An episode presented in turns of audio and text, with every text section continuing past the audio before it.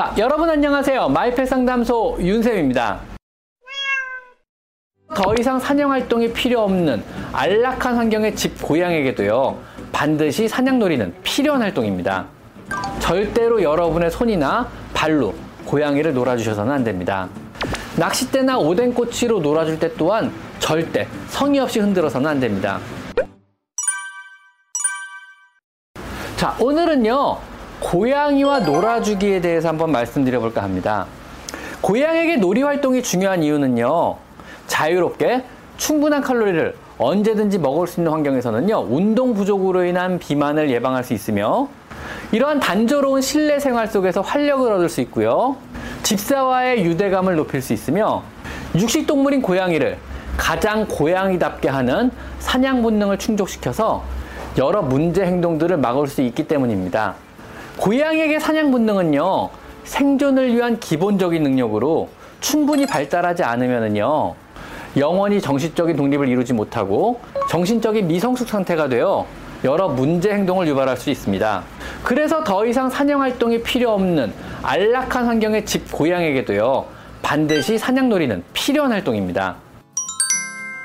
특히 어린 고양이를 한 마리만 키울 경우는요, 어린 고양이는 놀이 활동을 집사에게만 전적으로 의지할 수밖에 없습니다. 이때는 집사가 정말 진심을 다해서 진지하게 놀이에 임하며 자주 놀아주는 것이 특히 중요합니다. 어린 고양이는요, 무작위로 움직이고 혼자 여기저기 뛰어다니며 노는 것처럼 보일 수 있어도요, 실제로는 모든 동작 하나하나가 굉장히 진지합니다.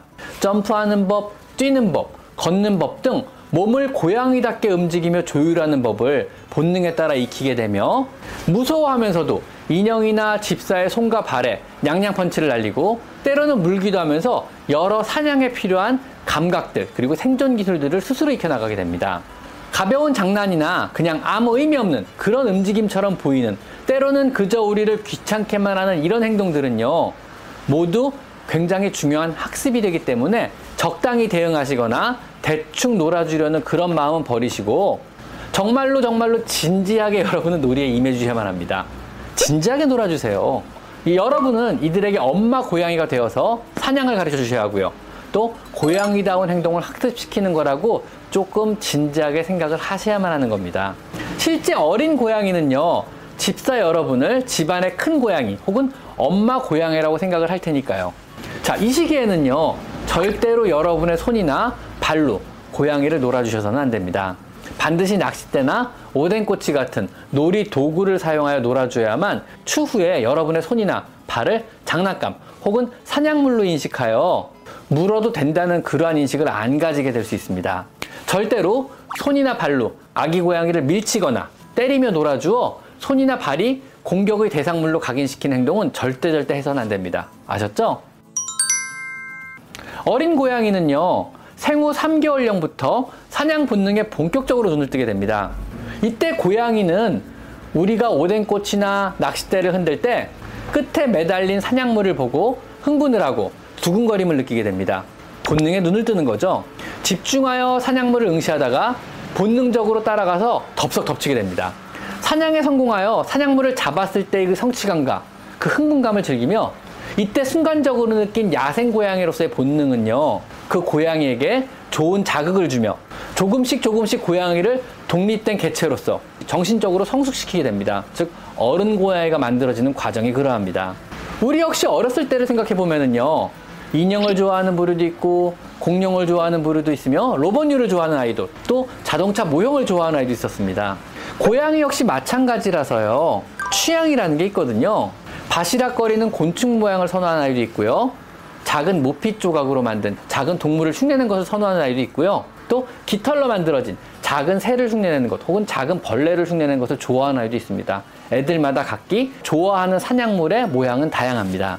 자기 고양이의 취향을 인지하고 다양한 장난감을 구비하여 시도해 보시고요. 좋아하는 것을 파악하는 것 또한 집사가 엄마 고양이로서 해 주어야만 할 의무이기도 합니다. 또한 좋아하는 낚싯대나 사냥물이라도 당연히 질리고 실증을 냅니다. 모든 장난감은 사람도 마찬가지잖아요. 어른도 실증을 내요. 모든 장난감에요. 어린아이도 실증을 냅니다. 고양이도 당연히 실증을 내죠.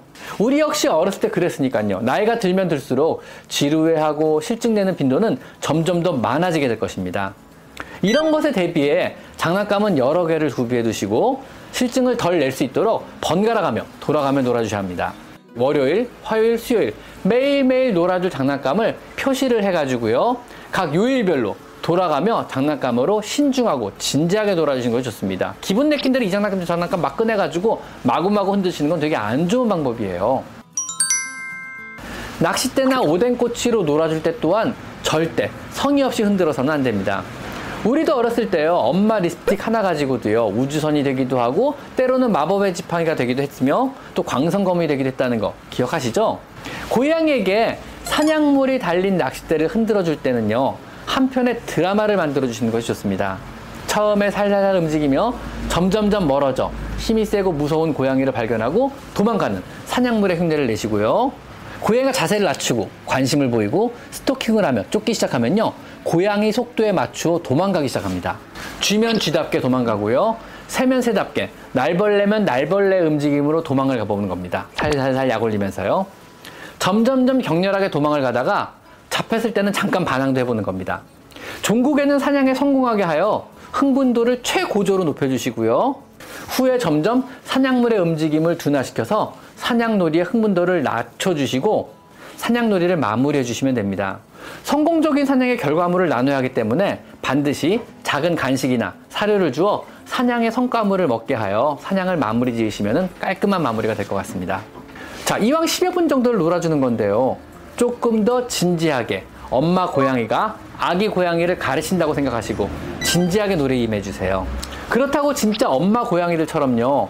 살아있는 쥐를 잡아다가 사냥 연습을 시켜줄 필요까지는 없잖아요. 안 그런가요? 쥐도 생명이잖아요. 그러시면 절대 절대 안 됩니다. 오늘은요, 고양이와 조금 더 진지하게 잘 놀아주는 방법에 대해서 한번 알아봤습니다. 자, 오늘은 여기까지 마이펫 상담소 윤쌤입니다. 감사합니다.